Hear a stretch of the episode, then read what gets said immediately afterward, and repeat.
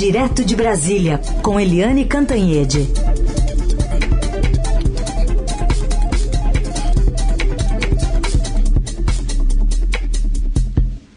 Oi, Eliane, bom dia. Bom dia, Raíssa e Carolina, ouvintes. Oi, Eliane, bom dia. Queria começar então falando sobre a CCPI do Senado, que vai investigar a atuação do governo, que começou a trabalhar já nesta terça-feira, impondo algumas derrotas ao executivo e trazendo um discurso duro do relator que acabou sendo nomeado, Renan Calheiros, do MDB assumiu relatoria com esse discurso, dizendo que não fará perseguições, mas afirmou que é preciso punir imediatamente e emblematicamente os responsáveis pelas mortes durante a pandemia. Ouvimos um trechinho por aqui.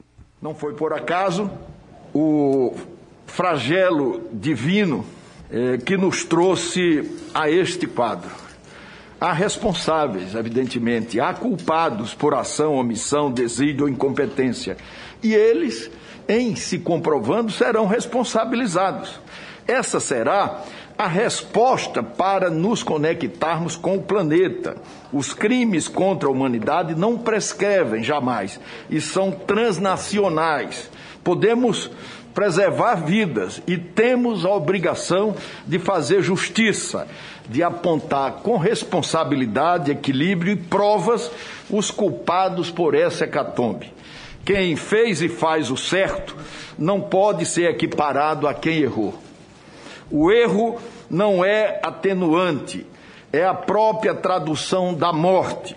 O país tem o direito de saber quem contribuiu para as milhares de mortes e eles devem ser punidos imediatamente e emblematicamente.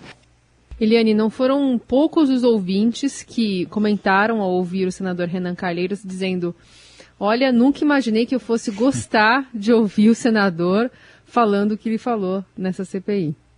É impressionante, né, gente? Impressionante. Bom dia, Heisen, Carolina, ouvintes de novo. É, ontem nos meus grupos estavam assim, gente dizendo assim, nunca imaginei, sou Renan desde criancinha. Pois é. Pois porque é, o senador Renan Calheiros, ele é muito experiente, né? Ele foi governador, foi presidente do Senado, ele tem muita liderança no Senado, ele conhece bastante a casa, ele é, ele sabe, sabe fazer política. E o discurso dele foi muito contundente, muito claro, quando ele diz lá, se o general vai para a saúde e o médico vai comandar a tropa, a, o resultado é morte na certa.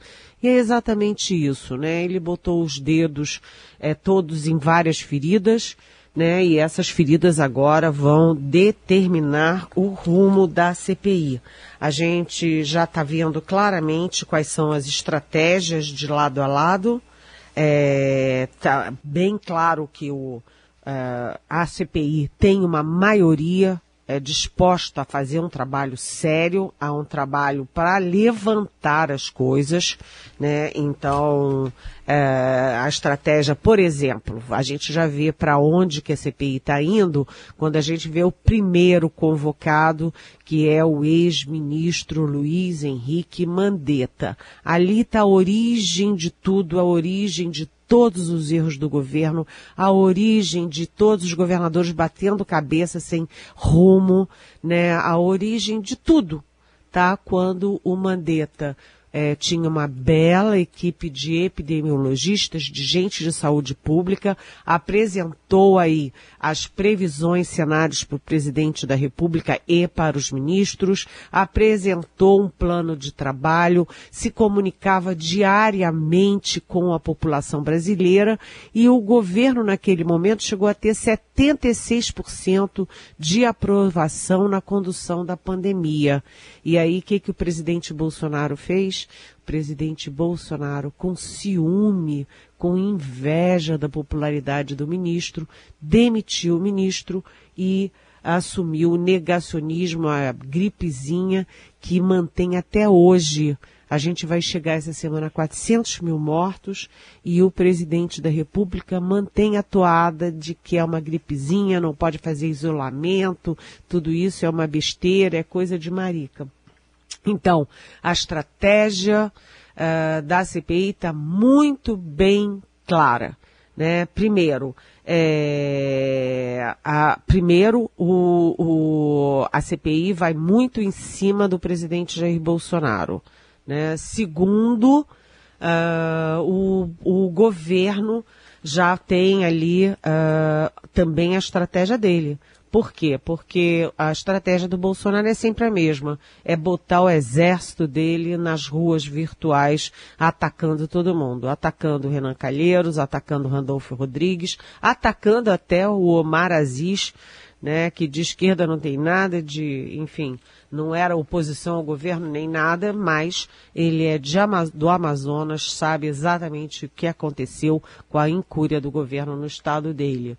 É, além disso, a intenção do governo, a estratégia do governo também está ficando clara, é dizer que tudo que acontece no Brasil acontece no mundo inteiro. Ah, está morrendo muita gente aqui. Ah, está morrendo em todos os lugares. Ah, é, a o lockdown não adiantou nada, porque nos outros países fizeram lockdown e olha aí, continuou morrendo gente. E a estratégia de que, ah, não tem vacina, porque ah, não tem vacina em lugar nenhum, a crise das vacinas é internacional. Aí a gente já sabe, né? A resposta da CPI, as respostas a essas estratégias são respostas simples, né? É, primeiro, gente, falar claramente, né? Teve lockdown em Portugal e hoje Portugal já não tem nenhuma morte. Né? Portugal foi um exemplo de como fazer. A Alemanha foi um exemplo de como fazer. Né? Os países que fizeram é, lockdown ou medidas sérias de distanciamento social foram os países que menos perderam gente é, pro, proporcionalmente, que mais se saíram cedo é, dessa crise toda. Vide, por exemplo, Israel. Né? Já a gente tem um outro caso. Brasil está igual à Índia, né? É, a Índia, aquela multidão, né, é o segundo país, segundo ou terceiro, acho que é o segundo país ou terceiro em população do mundo, uma população imensa, todo mundo aglomerado, todo mundo vivendo na mesma casa, não tem distanciamento, não tem cuidado, ninguém está nem aí, as festas é, é, religiosas continuaram aglomerando todo mundo e a gente está vendo hoje que a Índia vai se tornando um novo epicentro é, da pandemia. É, e terceiro lugar, a questão das vacinas. O governo vai construir essa narrativa de que não tem vacina em lugar nenhum, que o problema é internacional. Mas os países que é, fizeram, tomaram as providências e foram sérios nas suas negociações no ano passado, todos estão se dando bem. Aí eu cito de novo Israel, eu cito é, os Estados Unidos, por exemplo, aqui no nosso continente é o Chile, e o que, que aconteceu no Brasil? Né, o presidente Bolsonaro impediu a compra da Coronavac no primeiro momento, aquelas 46 mil, milhões de doses, é, bloqueou, ajudou a bloquear as negociações com a Pfizer e ninguém tomou providências de se aproximar de Moderna, de Janssen, é, de Sputnik, de vacina nenhuma mundo afora.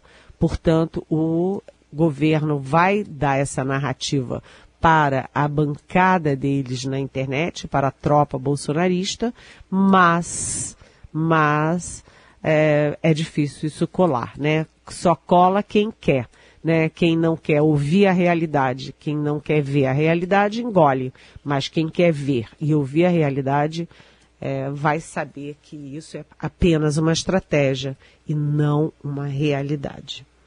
Bom, Helene, ontem também, acho que uma contribuição que pode ser dada à CPI veio de dois ministros do governo Bolsonaro, ministro Paulo Guedes e também o ministro Eduardo Ramos foram sincerões numa reunião, um dizendo que tomou vacina escondido, outro dizendo que a China que criou o vírus. Eu vou aproveitar, antes para você comentar esse assunto, já vou encaixar a pergunta do nosso ouvinte Daniel é, sobre o ministro Ramos ter dito que tomou vacina escondido. Ele quer saber qual o problema de membros do governo tomarem vacina, seja ela qual for. Por exemplo, se fosse uma vacina cubana, ninguém tomaria a vacina? Oi, Daniel, bom dia. É, aquela história, né? O governo continua alimentando a CPI, continua produzindo em profusão é, fatos e condenações contra ele próprio. Num dia, o ex-ministro da Saúde, olha só, ex-ministro da Saúde me aparece de bermudinha e sem máscara circulando num shopping onde? Em Manaus, que é a síntese de tudo que o governo federal fez de errado, de tudo que se fez errado na pandemia. E aí ele lá sem máscara, ah, ah, é? Onde eu compro essa coisa? O ministro da Saúde, gente. O ministro da Saúde. Bem, essa é uma. Aí ontem, como Heisen já, já deu aqui uma boa pincelada, o general, outro general, né? Porque o Pazuello, que estava sem máscara, era um general da ativa. E o general Luiz Eduardo Ramos, que é o chefe da Casa Civil, também é general, só que agora está na reserva. Ele confessa ali, olha, gente, eu tomei a vacina escondida. Né? Por que, que ele tomou a vacina escondida? Porque o presidente Bolsonaro combate as vacinas. O presidente Bolsonaro guerreia contra as vacinas. Aquele negócio dos filhos dele botarem na, no Twitter, ah, é, a nossa arma é a vacina, todo mundo sabe que a arma dos bolsonaros não é vacina, é fuzil, pistola, revólver, sei lá mais o que. Né? Tanto que aquilo ficou tão ridículo que durou um dia, dois dias e não se fala mais nisso. O Bolsonaro combate as vacinas. Quando a mãe dele tomou a Coronavac, ele ficou dizendo que não era Coronavac. Imagina, gente em vez dele estimular as pessoas, em vez dele ser o primeiro a se vacinar, ele tem 65, 66 anos, a fase dele aqui em Brasília já já chegou a fase dele há bastante tempo, a gente acha que já está na fase de 63 aqui em Brasília. Ele poderia se vacinar, o vice Mourão se vacinou, mas ele diz para os outros, não se vacinem! Né? Só falta dizer, seus maricas! Sabe? Quem quer ficar em casa, quem usar máscara, quem tomar vacina é marica. Ou seja, é uma coisa assim chocante. E aí o general Ramos diz: É, mas eu quero viver, né, pô? Eu quero viver, né, pô? E se a ciência e a medicina dizem que tem que tomar vacina, então vou lá e tomo. E ele acrescentou uma coisa muito curiosa, é que o presidente Bolsonaro corre risco de vida né? Ele já é do grupo de risco, fica se expondo e todo mundo tentando ali convencê-lo a tomar vacina. E o outro que também alimentou muito a CPI foi o ministro da Economia Paulo Guedes, coitado que não dá uma dentro, ontem perdeu mais dois importantes colaboradores, importantes na sua equipe, é, que são, deixa eu lembrar aqui, o secretário, olha aqui, é, caiu o secretário especial da Fazenda, o Valderi Rodrigues, e também caiu o secretário de Orçamento. Ou seja, é, o Paulo Guedes também vem perdendo toda a sua equipe, é, o liberalismo esfarelou, ninguém acredita mais um tostão frado nessa história, era tudo, é, é tudo para inglês ver e eleitor bolsonarista ver, mas enfim, o, o Guedes vai ontem e ataca novamente a China, dizendo que a China criou, olha a expressão, criou o vírus e depois fez uma vacina que é muito pior do que a vacina que os Estados Unidos fizeram. Ou seja, um horror. Ele já teve que se explicar, se pedir desculpas ao embaixador da China. Ele também já se, se explicou e pediu desculpas publicamente. Por quê? Um dos fatores do problema do Brasil com a vacina é que o Brasil espancou China, espancou Índia, espancou os produtores de vacina pelo mundo afora e agora na hora de é, ter boa vontade para é, tentar colher as doses, todo mundo lava as mãos e faz ouvidos moucos. Então, o governo continua dando, alimentando a CPI. Vamos ver, né, qual é a barbaridade que sai hoje do governo a favor da CPI. Sabe que a gente conversou agora há pouco, Eliane, com o secretário estadual de Relações Internacionais aqui de São Paulo, o Júlio Serson, e ele admitiu que é, toda vez que tem embarque dos insumos é, né, do IFA, se acaba tendo problema porque os chineses acabam priorizando quem são os amigos, quem estão com eles na alegria e na tristeza. E já deixou de ser rara a, a, manifestação que eles têm que fazer toda vez da diplomacia envolvendo o Brasil. Eles não teriam que fazer isso, Itamaraty é o, é o designado para fazer, mas muitas vezes nessas conversas, né, que sejam por questões econômicas, de investimento e tal, eles acabam tendo que fazer às vezes explicar, tentar colocar panos quentes, enfim, nessa relação entre Brasil e China, porque o, o Brasil não para. Sexta-feira passada o presidente tinha já feito uma provocação é, numa viagem, agora o, o, ministro da Economia, enfim, é um, é um ataque reiterado apesar da saída de Ernesto Araújo, né? É, é, é a mesma coisa, por exemplo, em relação aos Estados Unidos. Agora os Estados Unidos tem 60 milhões de doses que são excedentes, porque os Estados Unidos foi previdente, comprou as doses antes e comprou mais do que precisava. Tem 60 milhões de doses. Ele vai, evidentemente, ele vai ceder essas doses para os amigos. Já cedeu ali para os vizinhos, por uma questão estratégica, México, Canadá, etc. Mas é, e quando olhar para o Brasil, todo mundo está com uma vontade com o Brasil. O Brasil virou um par internacional. Ah, o Brasil não cuida do meio ambiente. Ah, o Brasil xinga a China. Ah, o Brasil não vota com a Índia na, na defesa da produção é, nacional de vacinas. Ah, então para que que eles vão ficar cuidando é, do Brasil? Você vê que a Índia está nessa dificuldade toda. O mundo inteiro está mandando oxigênio, está mandando kit intubação, está mandando vacina. Todo mundo está ajudando a Índia. E o Brasil? Sabe? O Brasil, todo mundo torce o nariz para o Brasil. É, vai fazer o quê? O governo Bolsonaro espanca os outros, depois, quando quer colher boa vontade, o mundo não funciona assim, nem nas nossas relações pessoais, imagina nas relações diplomáticas internacionais. Participação de Eliane Cantanhede, direto de Brasília. Bom, Eliane, tivemos também a Anvisa, ontem você comentou aqui que não autorizou a importação da Sputnik pelos estados. Agora também ainda não aprovou testes em humanos com a Butanvac. Eu queria que você comentasse e também já respondesse para o Nelson, nosso ouvinte, que quer saber como é que anda a vacina do ministro que ele chama de astronauta, Marcos Pontes. Oi, Nelson, bom dia. É, bom dia, né? É, a Anvisa está apanhando muito. Mas eu, como apanho muito também, a gente sabe que está todo mundo apanhando muito, né, o tempo inteiro, de tudo quanto é lado. É, eu estou aqui no papel de dar um, um, voto de confiança na nossa Anvisa. As pessoas que estão lá têm currículo para isso, têm histórico para isso, são tecnicamente muito preparadas, portanto não me cabe questionar a decisão delas. Os governadores estão muito aflitos porque a gente entende. Imagina os governadores lá com seus milhares de é, doentes, o sistema de saúde congestionado, falta kit de intubação, falta oxigênio. É, eu não queria ser governador nesse momento nem por nada no planeta.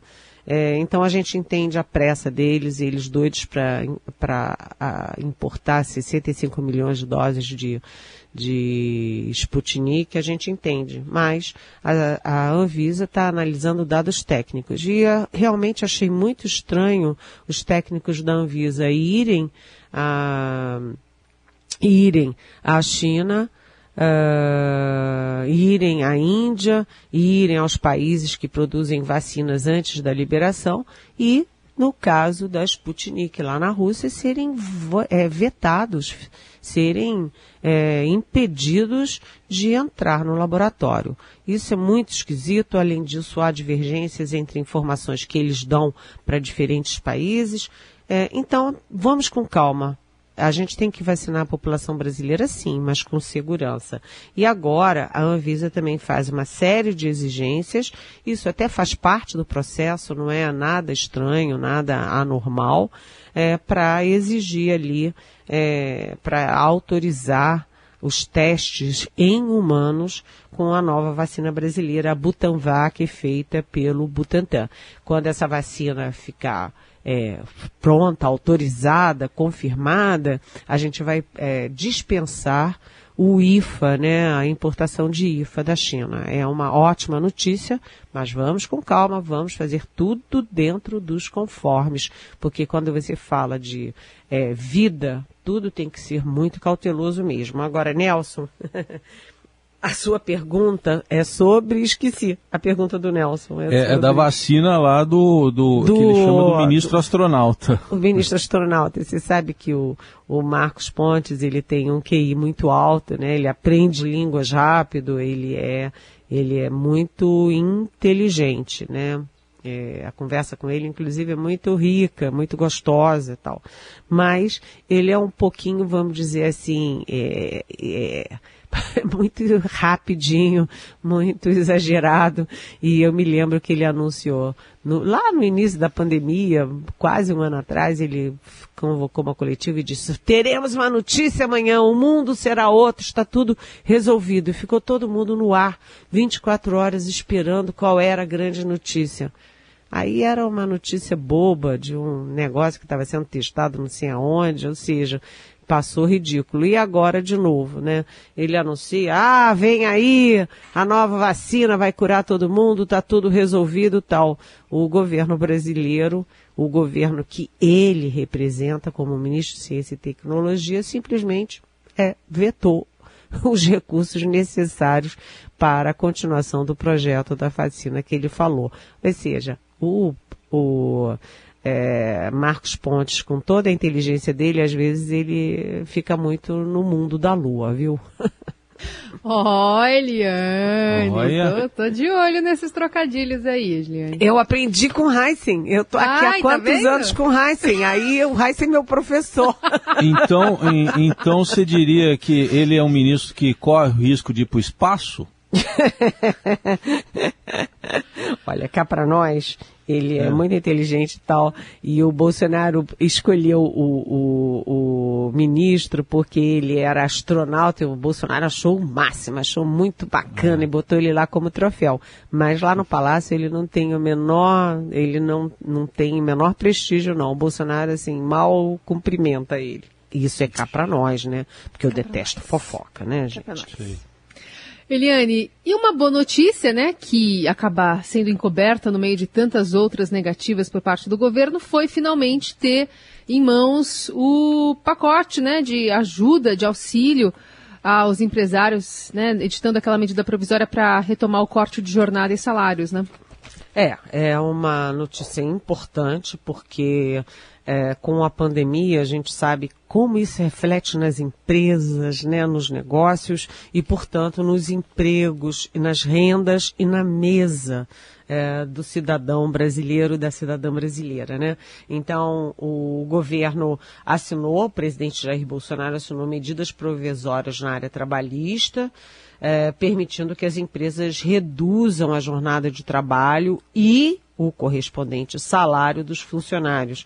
E aí são três é, faixas: 25% a menos, 50% a menos e até 70%. E com um detalhe: dessa vez pode inclusive suspender totalmente os contratos para enfrentar os efeitos da pandemia é, o crédito extraordinário, né, que é aquele crédito que fica fora do teto de gastos é, para o governo bancar a medida, será de 9,97 é, bilhões, ou seja, 10 bilhões. É, sendo para é, o pagamento do benefício emergencial e compensa uh, parte da perda salarial do trabalhador, né? Então é uma é uma necessidade né? E é uma coisa emergencial durante a pandemia, ou seja, quando a pandemia for arrefecendo, as pessoas vacinadas, etc., a gente vai voltar ao normal. Eu, pelo menos, espero que assim seja. A boa notícia de hoje também é que o total de vacinados no Brasil já chega a 30 milhões 259 mil 475. Portanto, 30 milhões é, vamos botar essa altura, já são é, 30 milhões e 300 mil vacinados. está é, tá andando devagar, mas está andando. O problema agora é faltar a segunda dose, porque o Ministério da Saúde orientou estados e municípios a gastarem todos os seus estoques na primeira dose, sem garantia de chegarem às segundas doses. Então, esse é um problemaço. Eliane Cantanhede conosco, volta amanhã a partir das nove aqui no Jornal Dourado. Obrigada, viu, Eliane? Até amanhã. Até amanhã. Beijão.